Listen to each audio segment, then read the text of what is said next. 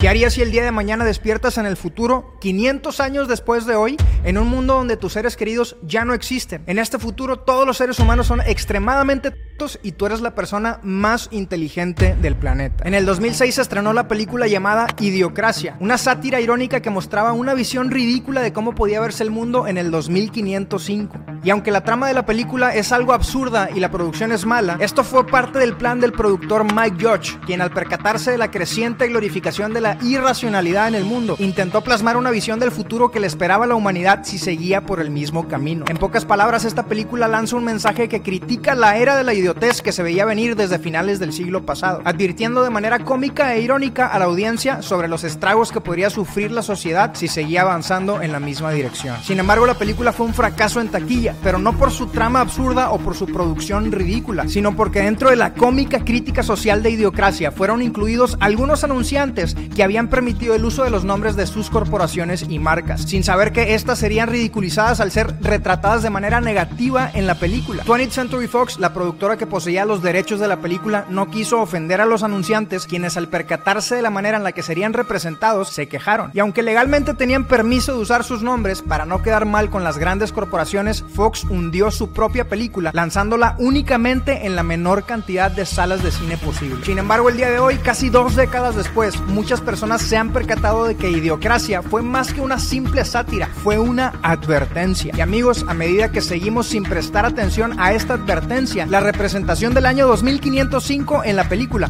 parece cada vez menos distante. Pero para entender el simbolismo tenemos que analizar la historia, así que aquí vamos. Idiocracia cuenta la historia de Joe Bowers, un bibliotecario del ejército de Estados Unidos. En el año 2005 Joe fue elegido como el prototipo perfecto para probar un nuevo experimento del ejército. Ellos intentaban crear una cámara de hibernación que pudiera congelar a sus mejores soldados y mantenerlos con vida por muchos años con la intención de que si en un futuro distante se presentaba algún tipo de guerra en donde necesitaran a sus mejores hombres, estos siempre estuvieran disponibles en las cámaras de hibernación. Sin embargo, aún no sabían si la cámara iba a funcionar y no querían arriesgarse a perder a uno de sus mejores soldados. Así que para hacer el experimento seleccionaron al militar más promedio de todos. Joe Bowers, un militar que trabaja en la biblioteca, no es un gran líder, no es muy inteligente, ni es muy atlético, pero tampoco tampoco es lo contrario. Es un hombre promedio, no es un prodigio, pero tampoco es un fracasado. Y no es solo eso lo que lo hace atractivo para el experimento, sino que también es hijo único. Sus padres ya no viven y tampoco tiene familiares ni amigos cercanos. Esto lo hace el candidato perfecto, ya que si las cosas salen mal, no habría nadie que reclame. El experimento de hibernación durará solo un año y además de Joe, el ejército eligió a una mujer para esta prueba. Pero como no pudieron encontrar una candidata adecuada en el ejército, seleccionaron a Rita, una prostituta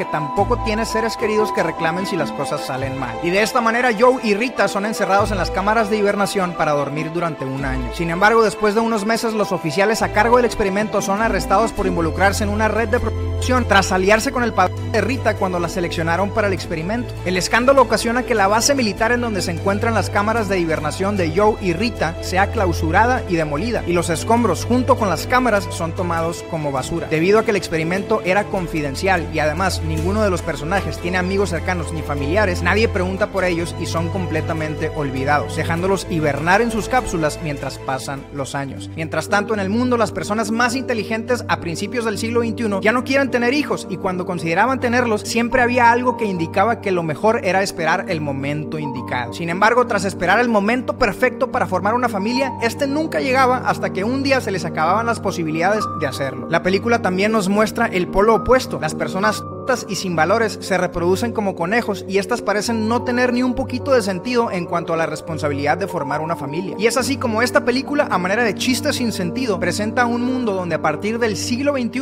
los más comenzaron a reproducirse exponencialmente. Y al mismo tiempo, Joe y Rita permanecían dormidos y completamente olvidados en las cámaras de hibernación. Pasan cientos de años y como consecuencia la gente se hace cada vez más.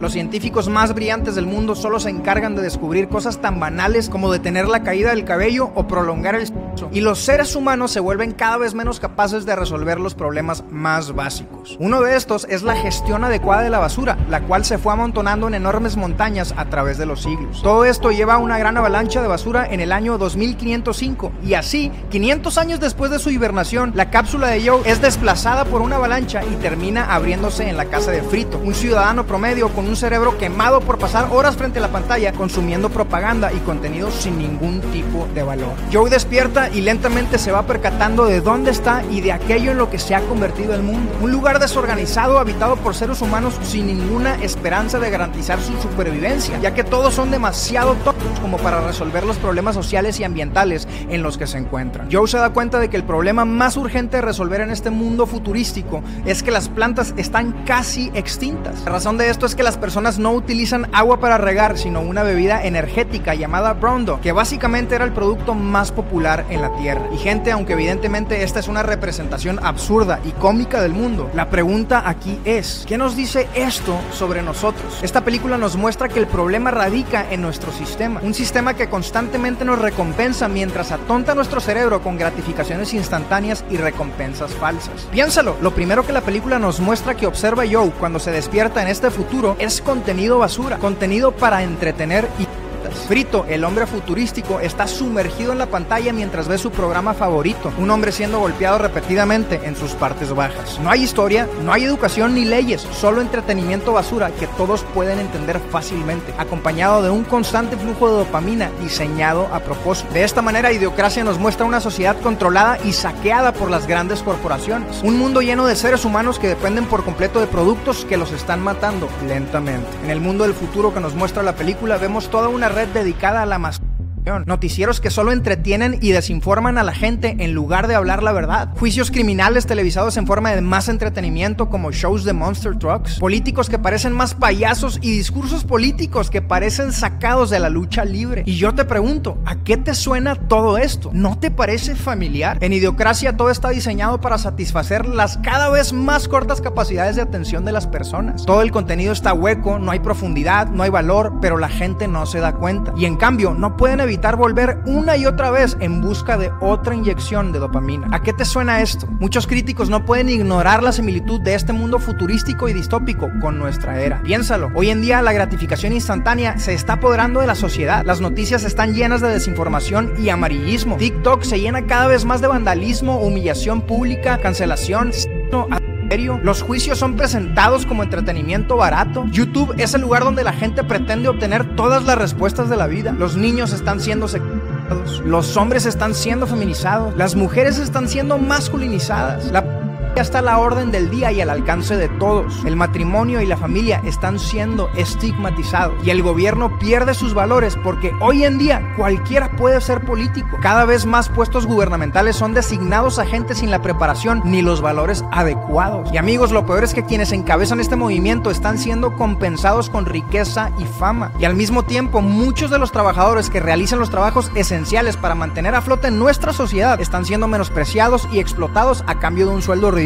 que no les alcanza para nada. Como consecuencia, tenemos cada vez más niños que sueñan con ser influencers, youtubers o gamers antes que cualquier otra profesión. Y esto sucede porque las principales corporaciones, los líderes de la industria en el mundo, están recompensando la capacidad para captar la atención por encima de todo lo demás. Tu atención vale muchísimo. Vivimos en la era de la información y la atención es como una moneda de cambio. El problema es que a estas corporaciones no les importa intercambiar tu atención por contenido basura. Y te preguntarás, ¿por qué las mayores mayores empresas del mundo persiguen la atención de la gente en lugar de desarrollar proyectos que podrían crear un mundo mejor. Y presta atención a esto. En la versión del futuro que nos presenta esta película, las personas no tienen otra opción más que darle su atención constante a las empresas y comprar sus productos. En este futuro, una gran empresa domina todo y nadie cuestiona por qué esta empresa les proporciona vivienda, comida y hasta su medicina. Algunos incluso en la película elogian a esta empresa por todos los servicios que les brinda. Sin embargo, si lo piensas, esto se parece mucho la realidad en la que tú y yo vivimos hoy. Para empezar, la publicidad se está volviendo cada vez más intrusiva. Cuando tienes una conversación en donde mencionas algo, sin haberlo buscado en línea, tus redes sociales proceden a ofrecértelo. En un principio la gente se asustaba con estas cosas, pero ahora es tomado como algo cómico y la mayoría de nosotros parece aceptarlo. Las noticias, las plataformas de streaming, las redes sociales, los centros comerciales, estadios, calles, escuelas, transporte y los baños públicos que alguna vez estuvieron libres de anuncios, hoy son lugares en donde constantemente constantemente nos bombardean con propaganda de marcas y productos. ¿En qué momento llegaron hasta el baño? Esto nos parece sumamente normal y como resultado las principales corporaciones continúan creciendo y monopolizando su imperio. Date cuenta, las empresas como Amazon, Disney, Coca-Cola y Nestlé son dueños de prácticamente todos los productos que consumes a diario. Y debido a que tienen tanta influencia en la sociedad y la cultura, el gobierno se ve obligado a cooperar con ellas. Y aun si existen regulaciones que les impidan operar como desean, no importa porque estas enormes empresas pueden utilizar sus fondos infinitos para comprar a los funcionarios públicos, figuras influyentes y a los mismos reguladores. Como lo muestra la serie de Netflix, Medicina Letal o Painkiller. En esta miniserie inspirada en la vida real, la empresa Purdue compró al regulador de la FDA para introducir Oxycontin al mercado. Su fármaco opioide que creó a millones de adictos y le quitó la vida a cientos de miles de ellos, pero les dio a sus creadores cientos de millones de dólares y junto con ellos la posibilidad de seguir comprando la FDA y evadir cualquier cargo criminal. Y todo esto es muy obvio para todos nosotros, incluso vemos estas series, pero entonces ¿por qué la mayoría de nosotros no hace algo al respecto? Y bueno, pues esta película también nos habla de eso. A medida de que estas grandes empresas crecen, proporcionan más empleos a la población y la gente no va a votar en contra de sus propios intereses. Piénsalo, hablar en contra de estas grandes corporaciones que han caído en la corrupción, para muchos es arriesgarse a perder su propio trabajo. En la película a Joe le dan un cargo público porque se dan cuenta de que es la persona más inteligente de la Tierra y Joe resuelve el problema de escasez de alimentos del país. Joe sabe que las plantas no crecen porque están siendo regadas con esta bebida que es un tipo de Gatorade y entonces reemplaza la bebida energética de los sistemas de riego por agua natural. Y ahora yo sé que esto suena muy tonto, pero es el punto de la película, presentar verdades de nuestra era con un toque exagerado, sarcástico y tonto. En fin, en la película, al reemplazar Broundo, la bebida energética de la empresa más poderosa del mundo, por agua para regar las plantas, las acciones de la compañía se desploman porque mucho de su producto se vendía para en los sistemas de riego. Como consecuencia de sus pérdidas económicas, la compañía despide al 75% de sus empleados, lo que equivale al 75% de toda la población. Esto hace que toda la gente proteste y condenen a Joe. Imagínate, la gente está dispuesta a quitarle la vida al único hombre que puede salvarlos de la escasez de la comida. Y ahora, lo irónico es que Idiocracia fue lanzada por Fox y esta es una de las corporaciones que la película critica con su sátira. Pero ¿por qué Fox lanzaría una película que amenaza directamente su imagen frente al público?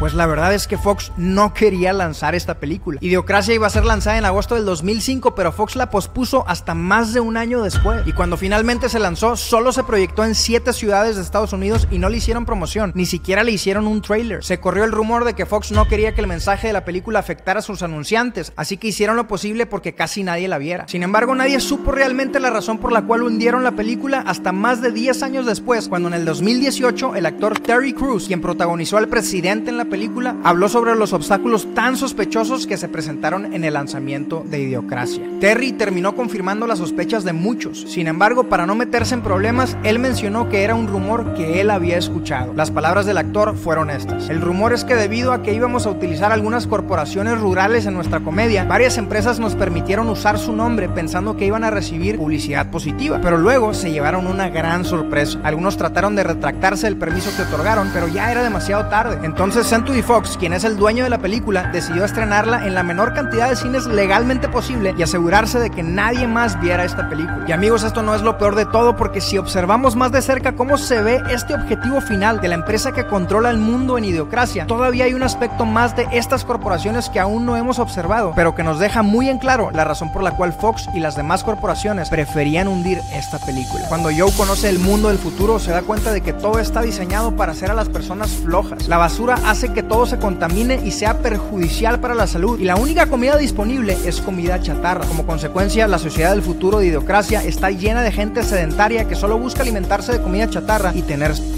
Pero si lo piensas, esto parece no tener mucho sentido. ¿Acaso a estas corporaciones no les conviene que vivamos más tiempo y que gastemos más de nuestro dinero en sus productos? ¿Por qué nos querrían enfermos, sedentarios o con el cerebro tostado? ¿Qué no les conviene que estemos bien? Pues sí y no, pero escucha con atención porque esto no se trata de teorías conspirativas, esto es completamente comprobable. Todo comienza haciendo a las personas adictas a la comida chatarra, al sexo casual, a las redes sociales, al chisme, al alcohol, al cigarro o al vape, al entretenimiento basura, a la pornografía las compras compulsivas al alcance de un clic en línea. Y si lo piensas, cada vez son más las personas que se vuelven adictas a satisfacer sus peores impulsos a través del consumismo. Estas corporaciones nos llenan de productos que ofrecen gratificación instantánea y nos hacen más y más sedentarios. De esta manera, nuestros impulsos y adicciones les generan a estas corporaciones grandes cantidades de dinero. Sin embargo, esto es solo la mitad de su modelo de negocios. Porque gente, estas corporaciones que controlan el mundo no solo están tratando de venderte una adicción y todos los efectos negativos que conlleva. Si abres bien los ojos, te darás cuenta de que estas mismas empresas también quieren venderte la cura. El documental de Netflix What the Health nos muestra empresas como Kraft, Oscar Mayers, Danone, PepsiCo, Domino's Pizza, KFC, Taco Bell, Kellogg's, Frito Lay y entre otras que aportan millones de dólares al financiamiento de la Asociación Americana de Diabetes, la Sociedad Americana de Cáncer y la Asociación Americana del Corazón. De esta manera, las empresas que ocasionan que la gente se enferme con sus productos son las mismas que financian a las organizaciones que proveen la cura de la enfermedad. Y gente, este es el círculo vicioso del negocio macabro de las corporaciones que dominan nuestro mundo. Se llenan los bolsillos dándote el veneno y se vuelven asquerosamente ricos proveyéndote la cura. Como aquel programa de comedia Eugenio Derbez en donde un restaurante vendía comida tan mala que hacía que sus clientes se enfermaran, pero en lugar de mejorar su comida, compraron el edificio en donde estaba el restaurante para poner un hospital en el segundo piso y hacer más negocio. El programa de comedia se trataba de que la gente llegaba al restaurante, comía, se enfermaba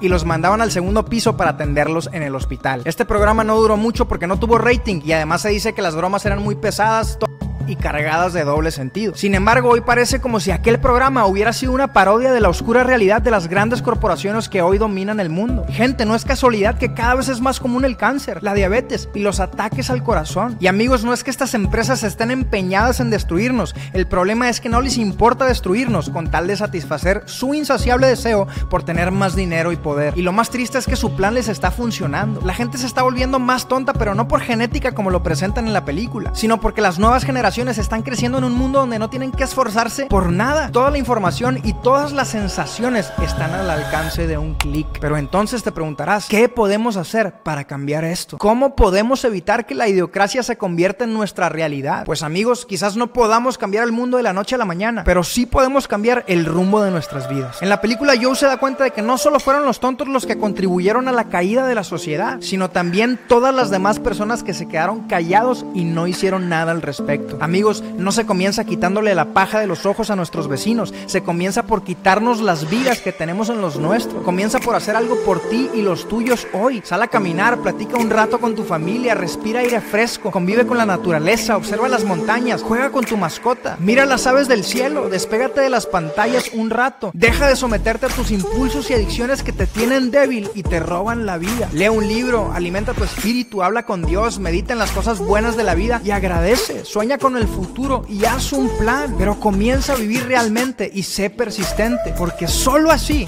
evitarás vivir en la idiocracia.